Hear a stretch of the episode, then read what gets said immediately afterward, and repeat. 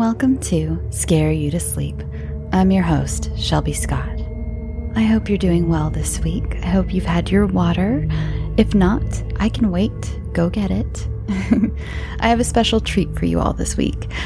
Dark Owl Publishing was kind enough to get into contact with me about author John S. McFarland, and John sent me a copy of his book, The Dark Walk Forward, a beautiful and absolutely terrifying collection of stories. It was hard to figure out which one to read to you, so I decided to start with the first story of the book, which actually really, really grabbed me, and why not? I will also be reading one or two more from the book in the weeks to come, but of course, I want you to read the book for yourself. What's unique about The Dark Walk Forward, that I found anyway, this is just from my perspective, is that all of the stories are sort of intertwined in a way. Like they have little references to the other stories, even though they all take place in different periods with different people from all walks of life. It's so clear that they're all a part of the same world. It really brings a realism and gravity to each story, which, when it comes to horror, the realer it feels, the scarier it feels. There was one in particular that had me in total shock. I'm still debating on whether or not to read that to you or to let you find it for yourself when you read the book. They all have a darkness that looms over them that I've never seen over an entire collection. John really has a way with atmosphere, and you all know how much I love atmosphere. okay, I've gone on long enough, so without further ado, by author John S. McFarland, this is The Little dead thing.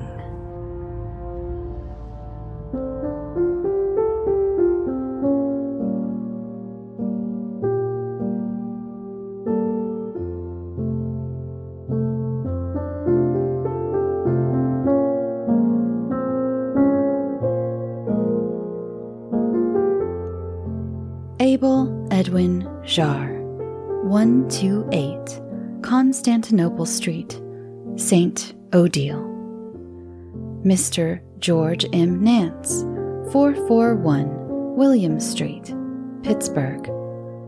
November 16th, 1922. Thursday. George. If I can't discover how to heal the wound God has put in my heart to know Him, to understand and satisfy my longing for Him, and finally feel I am part of His creation.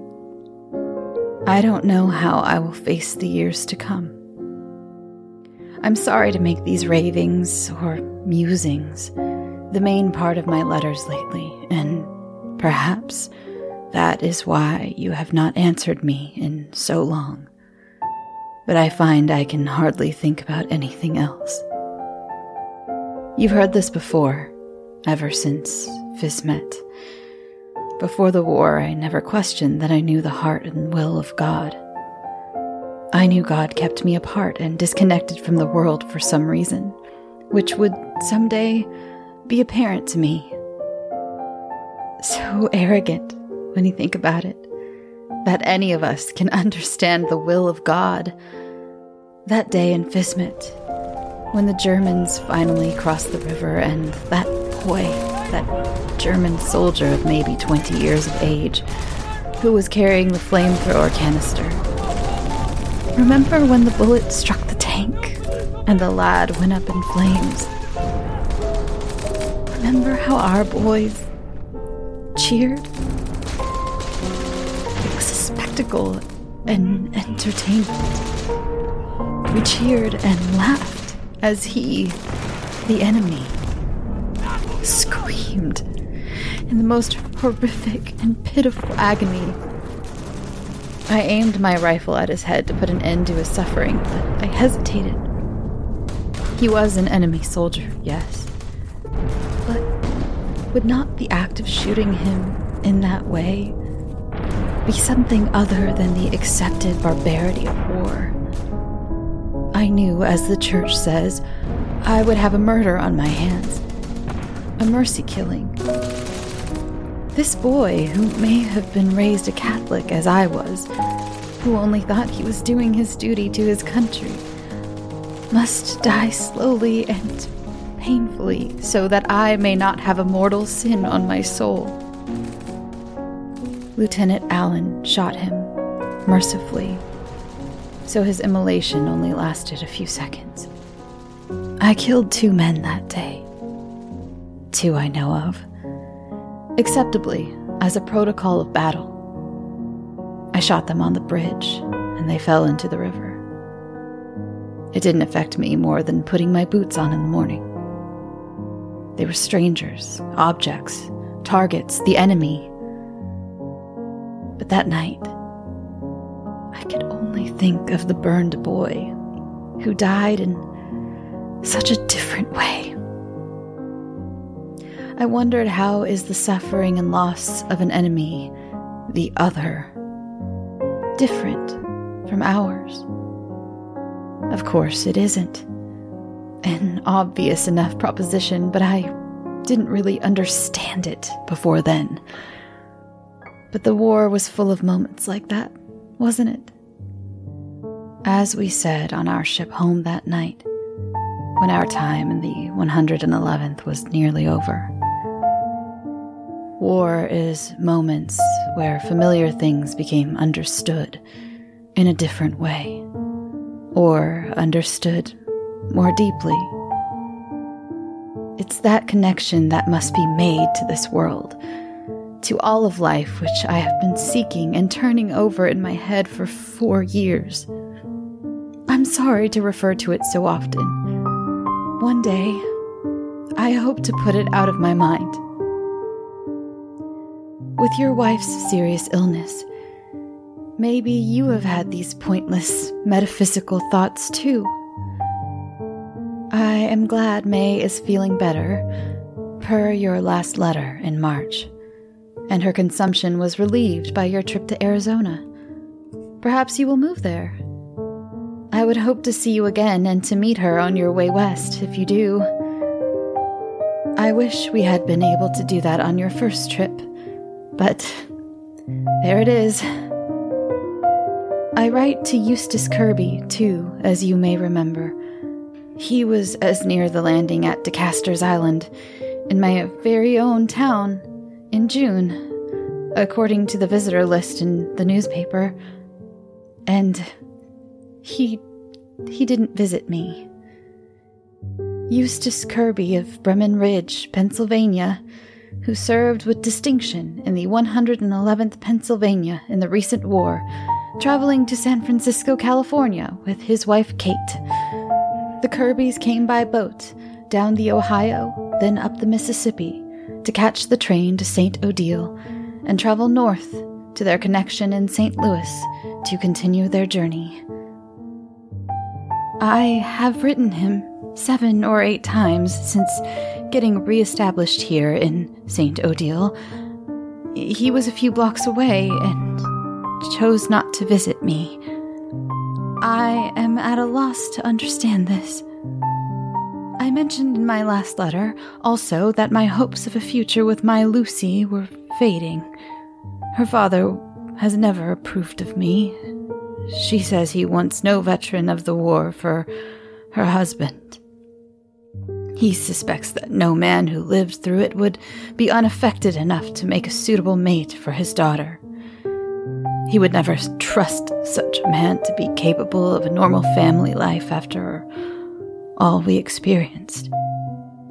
I have asked her for a final answer, asked that she consider only her feelings, not her family's. I am still waiting to hear from her. My work continues at the assay laboratory at Osage Lead Company. Mr. Carl, my supervisor, has hired a new technician. Rawalt is his name. He is supposed to be my assistant, and I am to train him to process samples.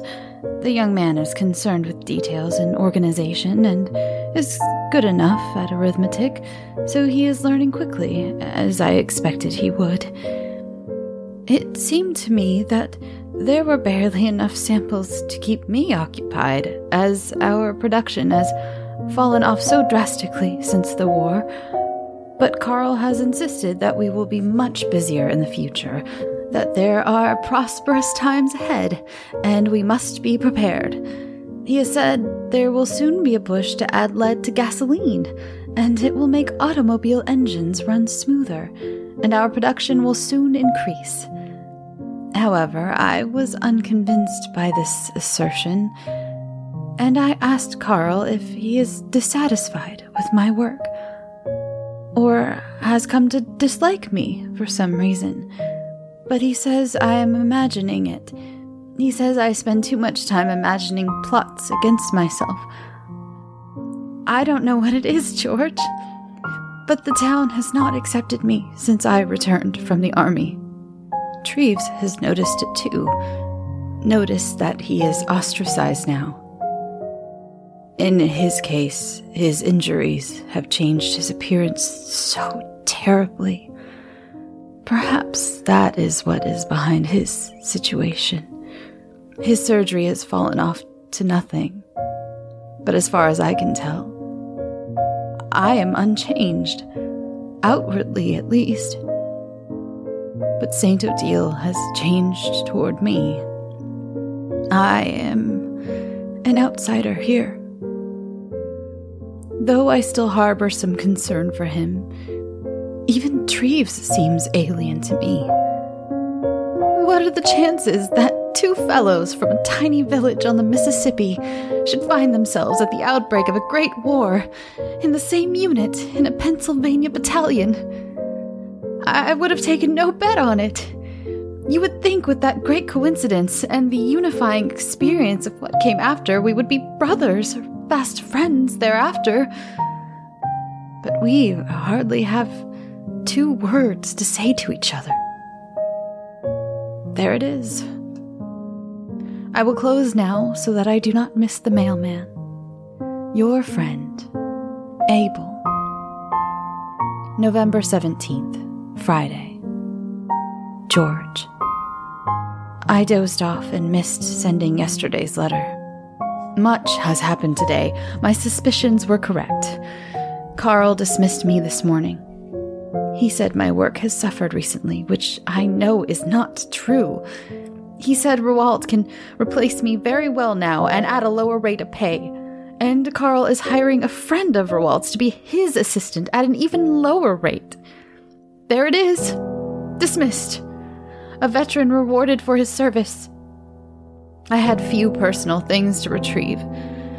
Collected my seven dollars in wages and walked the several blocks home to Constantinople Street.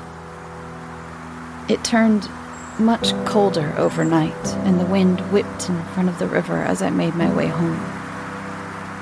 I have saved $42, which might sustain me for a few weeks. But as I walk against the cold wind, I knew I must find other employment quickly and that this new development will damage my prospects with Lucy even further unless I succeed. As I approached my front gate, I saw the ancient Mrs. Zell, my landlady, on the front walk. With some obvious repulsion, she was examining something on the ground near the porch stairs. She looked up and saw me and waved urgently for me to hurry to her. I'll swain I've never seen such an ugly thing, she said. She seemed awestruck and unwilling to take her eyes off the thing on the ground. What is it? I could just see part of it behind a boxwood bush. I never seen such a thing. It's some ugly little thing, some little dead thing. Mrs. Zell's manner of speaking is to emphasize at least one word in every phrase or sentence. What is that? I wonder how long it's been there. I never noticed until just now. It looks like it's been dead a while, I said. Maybe the cat dragged it here. That prospect seemed unlikely. The creature was not as large as a cat, but looked formidable. It was unlike anything I'd ever seen. It was hairless except for a few patches of gray, coarse fur near its hindquarters on its feet. It's six feet. It had four paws armed with long curved talons and two sets of hind legs, similarly armed. There was a short set of hind legs in front of a longer, more powerful set. The short legs seemed to be vestigial, or perhaps some sort of malformation, because, like the forelimbs of the great Tyrannosaurus found in the West lately, they seemed to have no practical use. The head of the creature was beyond classification. It had a short, muzzleless face, two bulging eyes, filmy and gray in death, and a round mouth much like a lamprey's, with many needle like teeth. Below the weak jaw were two appendages tipped with bony barbs that reminded me of the stinger of a scorpion. Its skin was gray with a bluish tinge sagging and wrinkled and showing the first stages of decay. It's a chimera, I said. I've never seen such a collection of deformities. What is it? We had many monstrous specimens in jars at the university, but nothing like this. Doesn't have much of a smell, does it? I can't touch it, Mrs. Zell moaned. Please get rid of it for me, Mr. Jar. I wonder if we should notify someone, some county official or sheriff, or even one of my old professors at the Cartesian University. I don't want to see it again. Just dispose of it immediately, please. And why are you home from work in the middle of the morning? You may remember my interest in natural history and zoology. It was I who always cared for the war horses when I had the chance and looked after cats and dogs displaced by battle. In school, I loved zoology more than chemistry, my major field of study, but couldn't foresee a way of making a living at it. I could not see myself dumping this horrific and unique creature in a grave or disposing of it in the city dump. I assured Mrs. Zell I would dispose of the dead thing. I went up to my room and found an old lidded laboratory jar with a two gallon volume I had retrieved from the lab after Carl threw it out. I had a supply of denatured alcohol, too, which I had brought home for cleaning and as lamp fuel. I poured about a gallon of this into the jar. In the shed back near the alley, I found a burlap sack and a shovel. From just outside the kitchen window, I could hear Mrs. Zell speaking to her niece on the telephone, telling her the story of the discovery. I slid the shovel under the body of the creature and lifted gently. It was so fragile with putrefaction that the gray skin tore as I lifted revealing a swarming and disgusting mass of maggots inside. My gorge rose, and I thought I might eject my breakfast on the spot. It seemed odd to me that, with the weather turning colder, the maggots would still be active in the body. But I soon saw a wisp of steam rise from the torn skin, as though the body were still warm inside. As I held the top of the sack open, and passed the laden shovel under it. One of the barbs on the creature's jaw scraped below my left thumb. I gently lay the burden inside the sack, and I immediately started to notice that the punctured place on my hand was going numb. By the time I lifted the sack off the ground, my left hand had gone completely dead and had become nearly useless. I reckon the barbs deliver some sort of anesthetic or paralytic agent, as some insects and spiders do, which may aid in the killing of its prey. I carried my burden up the front steps so Mrs. Zell would not see me. Once in my room, I locked my door and lowered the sack into the jar, which I had placed on my work table.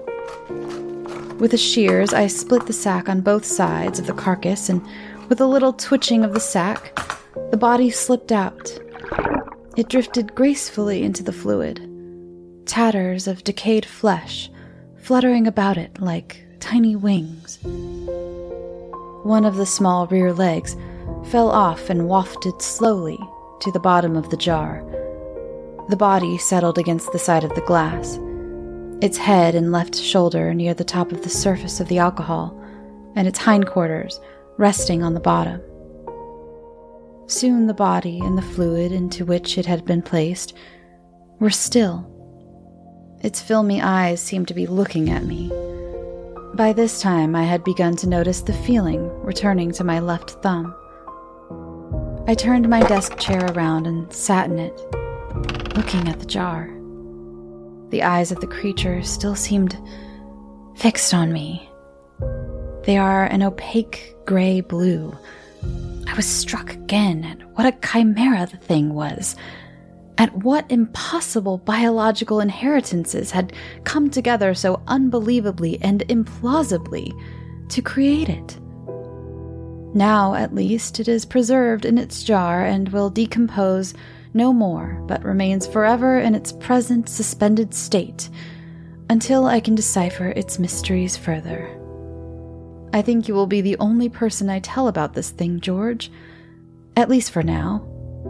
I will cover the jar with a sheet when I am away. I cover the whole table most of the time, and the Morstan girl who cleans up for Mrs. Zell never disturbs the sheet when she's in here. I think there is little chance she will discover my secret. Yours, Abel. November 22nd, 1922. George. I wonder when you will receive my last letter, and what your response will be. I hope you will respond, as I would like to have your reaction and opinion of the little dead thing. I will try to sketch it today, and include that with this message. The first action of a man displaced from his livelihood is to try to find his next employment in the same field. There is a lime works in St. Odile, Seraphim Lime, it's called their offices in Small Laboratory are on Mall Ardent Street.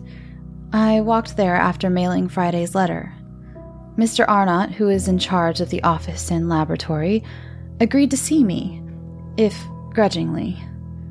His office is a glass walled cubicle, and it was freezing in there. He asked me to sit in an oaken chair opposite his desk.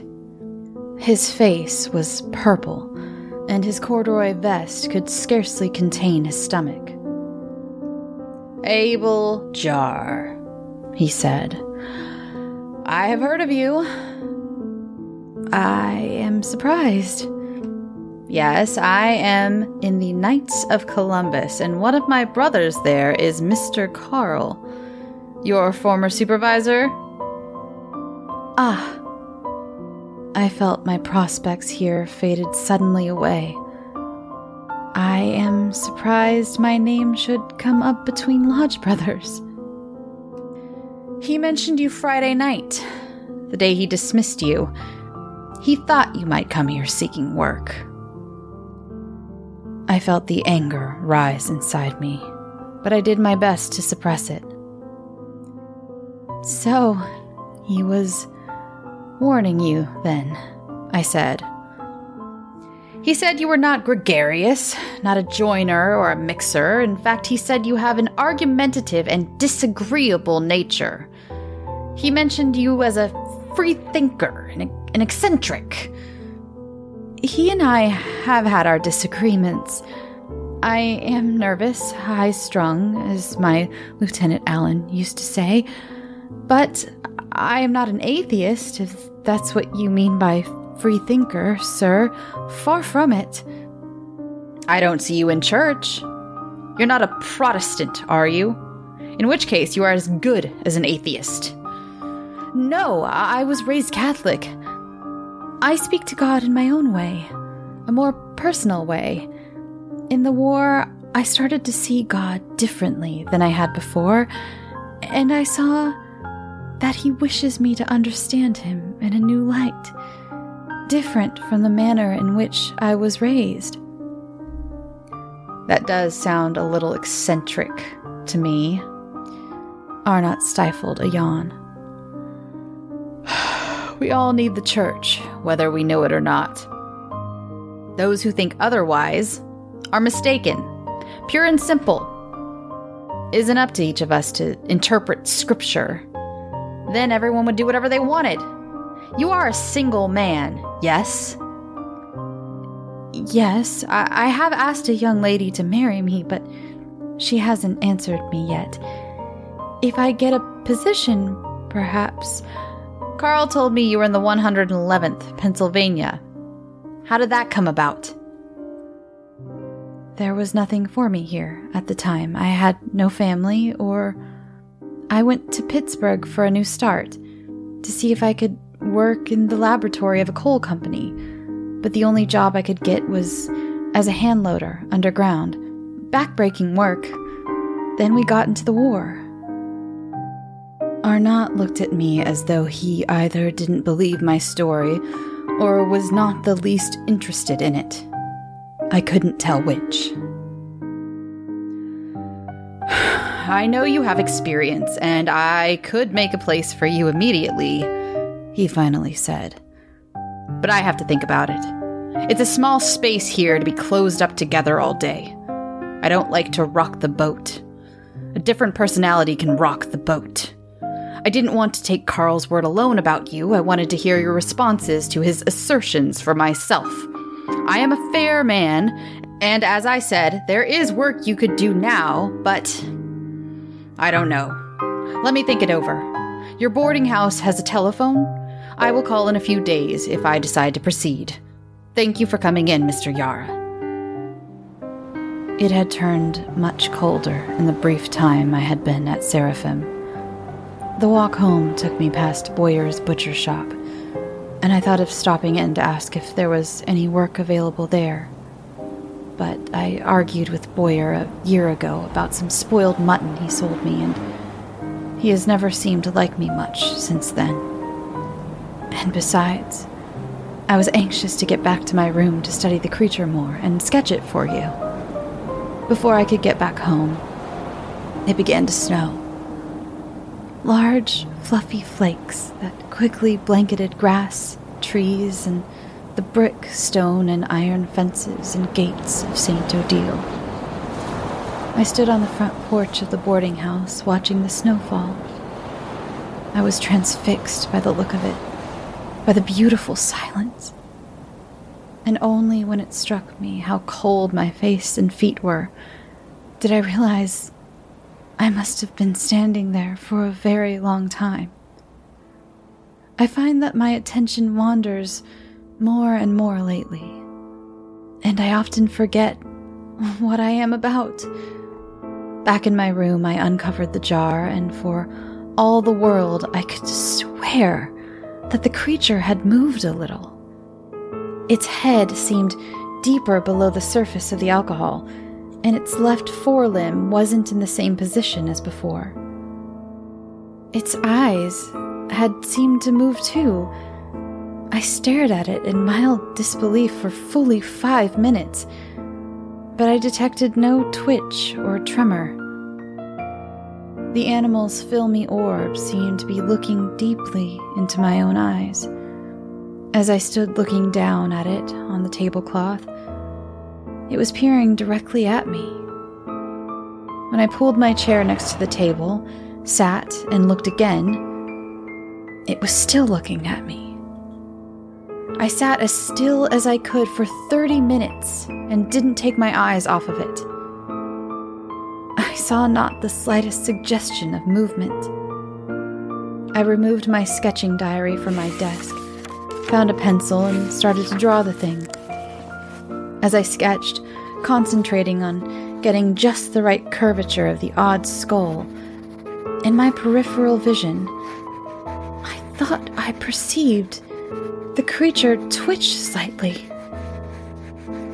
When I looked directly at it, I could see that there was some little disturbance to the liquid in the jar, but saw no sign of change to the creature. The snow continued to fall heavily. There are but a handful of automobiles in St. Odile, and I could hear that one of them had become stuck in a snowbank on the street below. I looked out my window and saw the yellow Packard of Robert Dufresne half buried in a drift, tires spinning uselessly. This was the same Dufresne I mentioned in a letter of last spring who objected to my membership in the St. Odile Ethical Union and was solely responsible for my rejected application. He got out of his car and examined his predicament. The solution, of course, was a push. He was in need of someone to push him out. After a second, he glanced upward and saw me looking at him from my window. After a few seconds more, when I was sure he recognized me, I turned and resumed my seat. Did I do the wrong thing, George? It was spitefulness, wasn't it? It was a prideful and vengeful sin, and I wish now I had done otherwise. I heard a rustle of paper behind me. I turned to see that Mrs. Zell or one of her girls had slipped a note under my door. It was from Lucy. It read Dear Abel, my family has helped me realize that the affection I have felt for you for the past year is more in the nature of friendship than romantic love. I am honored by your proposal of marriage, but given the limitations of my feelings for you, I know it would be a mistake to accept it, one which we would both soon regret. In addition, we have heard of your being terminated from your job, news which further sullies any notion of a comfortable future with you which any woman might entertain. My greatest wish is that you find a lady who can return your feelings in kind. Thank you for your attentions to me and best of luck. Your friend, Lucy. So, there was my answer. I am a poor prospect, and it seems she never loved me anyway. I always suspected as much, and her note came as no great surprise. Still, it was painful to see it written out like that. I will go for a walk in a little while and try to clear my head or distract my thoughts, whichever seems more appropriate at the time. I sat back down at my desk. I added a few finishing touches to my sketch of the creature. Satisfied I had reproduced it accurately, I will include it with this letter and get it in the mail to you. Sincerely, Abel. December 4th, 1922. George, it has been so long since I've heard from you. I check the mail anxiously every day and with some excitement, yet nothing comes. Of course, Mrs. Zell knows of my unemployment now. She has said that if I have no new job by the end of this month, she would prefer that I find other lodgings because she has no place for transients, as I will shortly be. No house will take in an unemployed man when I am put out of here, so it is becoming almost certain that I must leave town. Yet I start every day with more hope than the day proves to warrant. There is expectation of some boon or positive helpful thing that could happen, but what that could specifically be, I cannot define. All I know is that no such thing does happen. Every day is the same. I awake at four or five in the morning. I toast some bread and fry an egg for my breakfast, and I sit for an hour or more and look at the dead thing in the jar. I still have no notion of what it is or where it fits into nature. I sketched it again and sent that to John Stubbs, one of my zoology professors at Cartesian, but no response yet.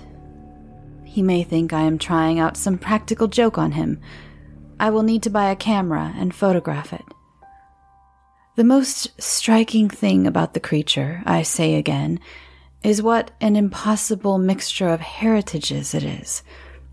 It defies what little I understand about genetical science. I wonder how intelligent it was.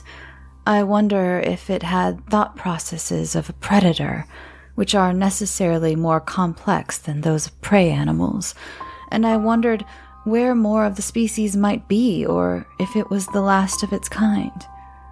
I still own a copy of the Classification of Higher Vertebrates by Hawkins from my undergraduate days, and an antique copy of Compendium Naturalis Mundi by Vandermeet, which I found in a bookseller's stall a few years ago in St. Louis. I found nothing in either of these which in any way corresponds to my creature. I walked to the small St. Odile public library on Bucephalus Street but their sad collection of volumes on natural history also contained no reference or image of anything I could relate to my animal. I hope that Stubbs will take an interest and help me with this. Perhaps my letter will induce him to come look at it, as I can't quite imagine carrying the jar with me on the train. On my way home from the library, I asked for work at the bakery and Broussard's pharmacy but was given no encouragement from either.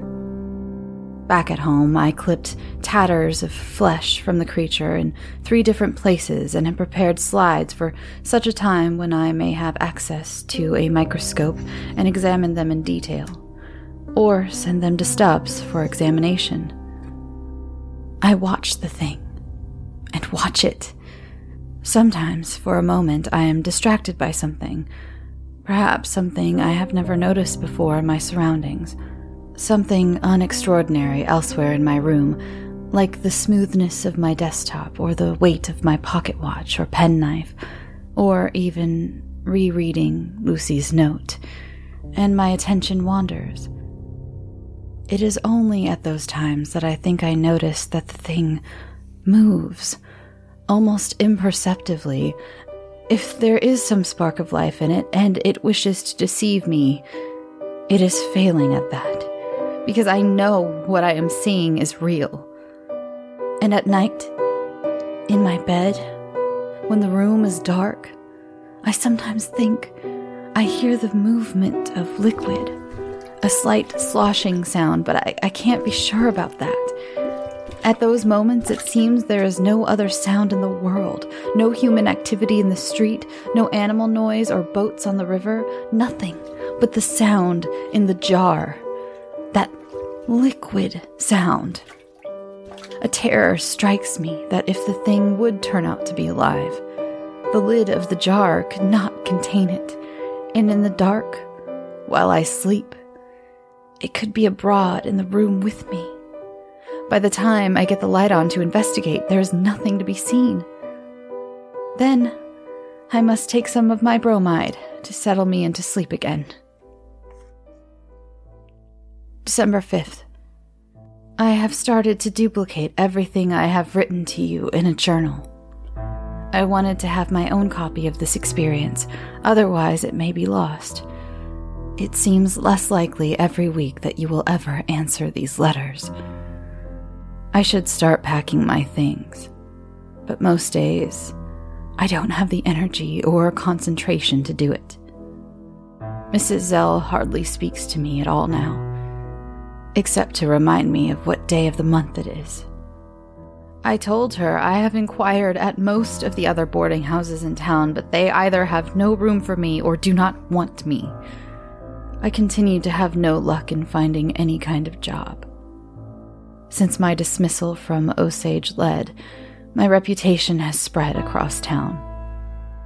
An undeserved reputation, an unfair one, I hope.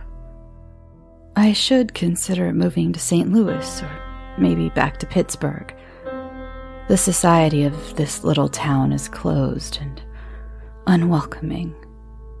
Humans are social creatures, and when an individual is ostracized by his group and cast out, it leaves an emptiness in his soul which defies description. There is no more certain way to kill a man than that, I think. I have a little more than $30 to my name. Yes, I should begin packing, but sometimes I don't think I move for hours at a stretch. From time to time, I wonder if I should go out or stay in. I ask myself where I would go if I went out. If I went out, I would pass men in the streets who have wives and families, friends and coworkers. Yes, they have all of those gifts from above. They have a place in the order of things, the clear and well understood blessing of God.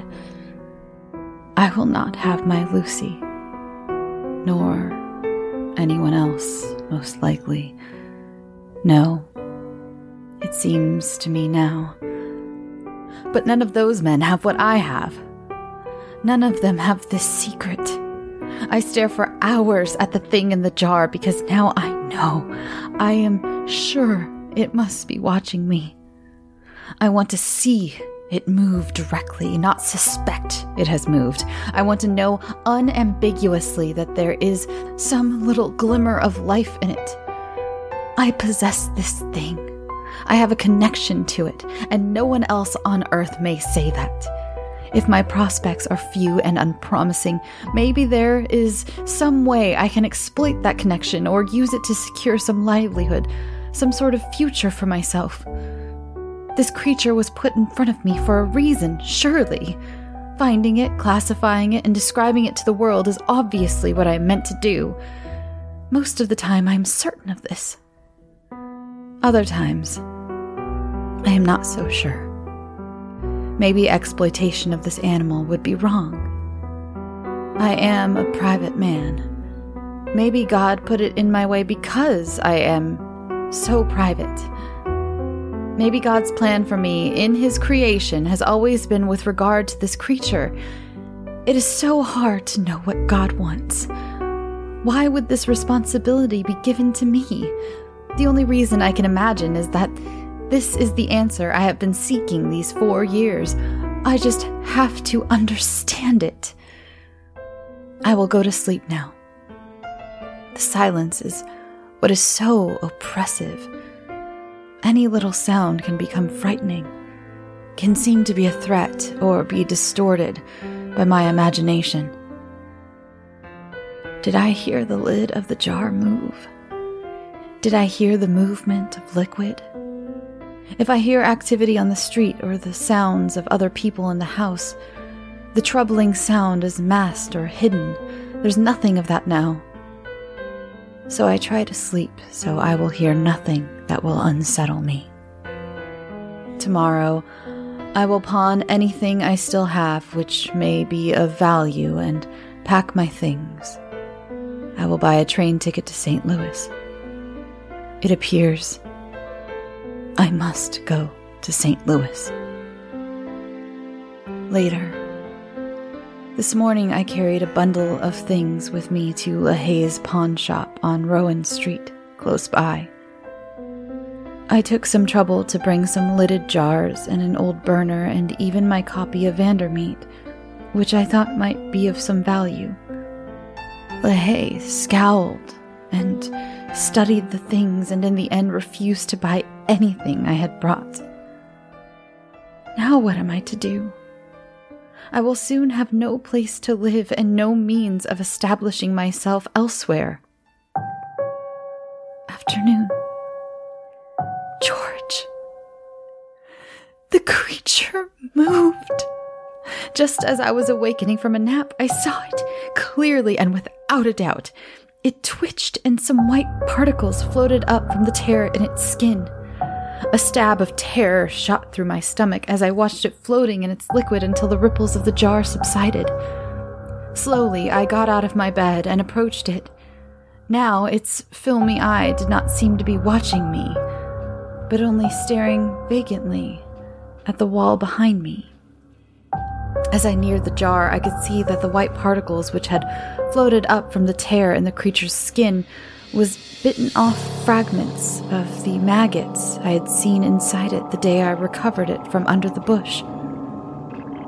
Slowly and carefully, I lifted the heavy lid from the jar and looked down at the thing inside. I looked into the torn flesh of the back The tissue inside, it was nondescript blue gray confusion of subcutaneous fat and muscle and collapsing gray blood vessels. But something else beyond these caught my attention. It was a familiar shape, but one I could not quite define or make sense of. Suddenly, the shape quivered and slid downward across a glistening and awakening orb. Was an eyelid, blinking across a yellow, sensate eye. I withdrew in horror and disgust across the room from the thing. I stood at my window looking back at it, trying to understand what I had seen. I was breathing frantically. I tried to steady myself. After a few moments, I approached the table again, slowly and tentatively. I looked down into the jar. The tear in the dead creature's skin was a little wider and cleaner now. And I could see that this was so because the smaller one inside had eaten away the edges of the wound. Shivering with revulsion, I looked at it, and in a moment, its minute wriggling and writhing to feed revealed that it was an immature version of the dead thing which had served as its host. I clapped the lid back on the jar and withdrew again to my window. I sat at my desk, never taking my eyes off the jar. This was the creature's nature. It reproduced itself by growing an embryo inside, which slowly consumed the host body of the mother. A type of matriphagy, as some spiders practice. Or perhaps this carcass was the father, and the fertilized zygote is placed within him while he is alive, to grow as is seen in some marine animals, I believe. The males in nature are usually more disposable than females. This conjecture makes the most sense to me. And the growing fetus must be anaerobic if circumstances warrant, even after it is viable. Otherwise, it could never survive in the alcohol. A knock at my door. Mr. Jar? It was Mrs. Zell. I have a letter here for you, just arrived. She pushed it under the door. And Mr. Jar, I have a young lady coming up from Cape Girardeau on Monday. Miss Connolly is her name. She used to be the new housekeeper at the rectory. I want her to have this room. I would be obliged if you could be out by the weekend. But I, I was counting on having the full month, Mrs. Zell. We rent by the week, Mr. Jar. I can put you out at my discretion. By the weekend, if you please. I need more time, Mrs. Zell. I have nowhere to go. To be honest, Mr. Jar, I regretted bringing you in here almost immediately. You have always been an ill fit. I don't know why you would want to stay in a house, or a town for that matter, where you weren't wanted. I shouldn't repeat this, but now I hear from Mrs. LaHaye that you have tried to sell goods to her husband, which were obviously stolen from your last employer. She believes Mr. Carl has pressed a complaint against you, and the sheriff has a warrant for your arrest, which he will execute when he returns from that shooting business on DeCaster's Island in a day or two. Perhaps I shouldn't have mentioned it, but I have always spoke plainly, and you are hardly in a position to run away from the justice awaiting you, and I suppose you have a right to know. I will have no undesirables in my house. I am to be arrested? The old woman's words were like a judgment from heaven. It was like that moment on the transport ship when we realized that the war made us understand everything in a new way. The entire town wants me gone, and I have no means to go elsewhere. So, what will I do? There was a slight sloshing around in the jar. I could see the gray, slippery body of the dead thing twitch a little as the offspring inside it fed.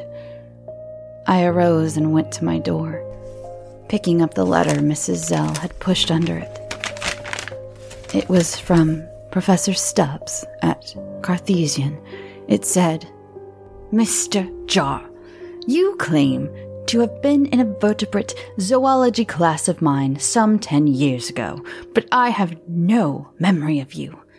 Your letter is obviously a hoax, as the creature you describe is a biological impossibility, as someone with a true knowledge of natural history would certainly know.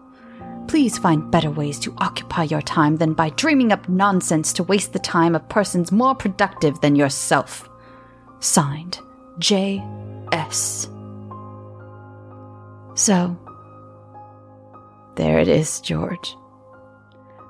I am soon to be homeless or arrested, and I have no prospects but to take this thing in its jar and try to show some scientific or academic person that it is real and I have made a great discovery. But who will listen? I am exhausted. I must rest. December 7th. George, this will be my last letter. I will leave it on my table for Mrs. Zell to find. And what else will she find? I am not well. I am not strong. But I am content. I feel such peace now. I am holding a towel to my face as I write. My face is numb but bloody, covered in blood. I slept a deep, undrugged sleep last night. I scarcely moved all night and only awoke ten minutes ago. As I started to awaken, I noticed that the lower half of my face was numb, completely, without feeling. There was a small weight on my chest and neck. As my eyes slowly focused, I was horrified to see the young creature from the jar sitting on my chest, just at the collarbone. Its dark eyes watched me indifferently. Its small body was a perfect copy of its dead parent, except it had more fur. Its mouth and face were covered in blood, my blood. It had deadened my mouth and face with its stingers. I gasped and choked on the blood I inhaled with the breath. I jumped out of my bed and saw that the mattress was splattered in red the little thing fell to the floor with a soft, flopping thud and seemed unhurt and unperturbed. I pressed myself to the wall and moved away from it to my front door. I opened the door and, looking out into the hallway, I could see no one was about. Mrs. Zell was probably downstairs, and it was too early for the Morstan girl to come and clean. I slipped down the hallway to the lavatory and turned on the light. My horror, I saw that my lips had been eaten away in a ragged pattern, revealing bloody teeth within. A little cry escaped my tattered mouth, spattering blood on the mirror. At first, I could not think of what to do. I could not think of calling Mrs. Zell or returning to my room. After a few minutes, I made my way back down the hallway to my door. My fear and sense of revulsion had suddenly subsided. Now I could not define how I was feeling, except to say there was no panic. I was suddenly calm and clear headed. I opened my door and edged into my room. The little creature was still where it had fallen and seemed completely oblivious to me. I watched it for many minutes. It was cleaning the blood from the edges of its mouth. It seemed so purposeful and focused on its natural function, on the undoubted, perfect fulfillment of its nature, its God ordained purpose, as the Bible says. I don't know if I smiled at it or not as I peacefully watched it. If I did, it would not have been recognizable as a smile. I locked my door and braced my one dining chair against the knob. I sat at my desk and wrote this account for you. This action, this perfect, natural action had begun, and I must not interfere with it. I am filled with the love of God at this moment, and so grateful for his blessing. George, my friend, or one whom I once thought of that way. A deep, deep sleep is what I needed, and I may better comply with my part in this. My bromide powder is on the table.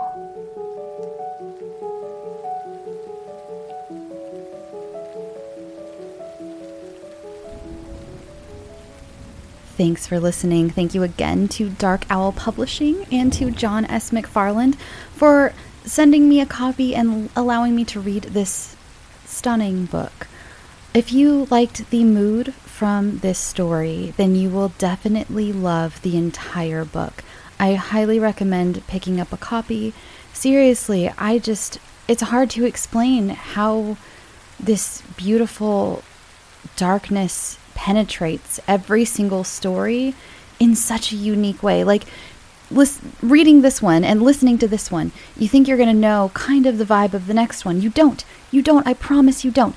You know the feeling. It's going to be the same gloominess, but it's not the same story whatsoever. And you will stop. Some of them make you angry. Some of the stories make you sad. Some of the stories make you want to sleep with the lights on. But they all have this I can't really put my finger on it, what it is that connects them all. And then, honestly, even in this one, there were references to other stories, but you just didn't catch them because you haven't read the whole book. This is a book I will probably read a couple of times so I can read or catch every single little reference. It's really amazing. It's interesting. I don't know how he kept up with all these little strings attached to each story because they're very small little things that really get your attention and you're like, oh my God, this was going on at this time and that was happening then. This person was mentioned in that story, but as like a throwaway character, as someone's cousin. It's just, it's amazing. It's really well written. I am so happy and so grateful to have received it. Um, go follow the show on Twitter, um, Instagram, join the Facebook page. Please, please, please answer the Facebook questions. Uh, it just makes it easier. We're really starting to, the group is growing a lot. We're at about 3,000 people right now. So we're really trying to keep all the, you know, just, uh, I don't know, like bots and people selling Avon out. I don't know. God, I just dated myself, didn't I? Wow.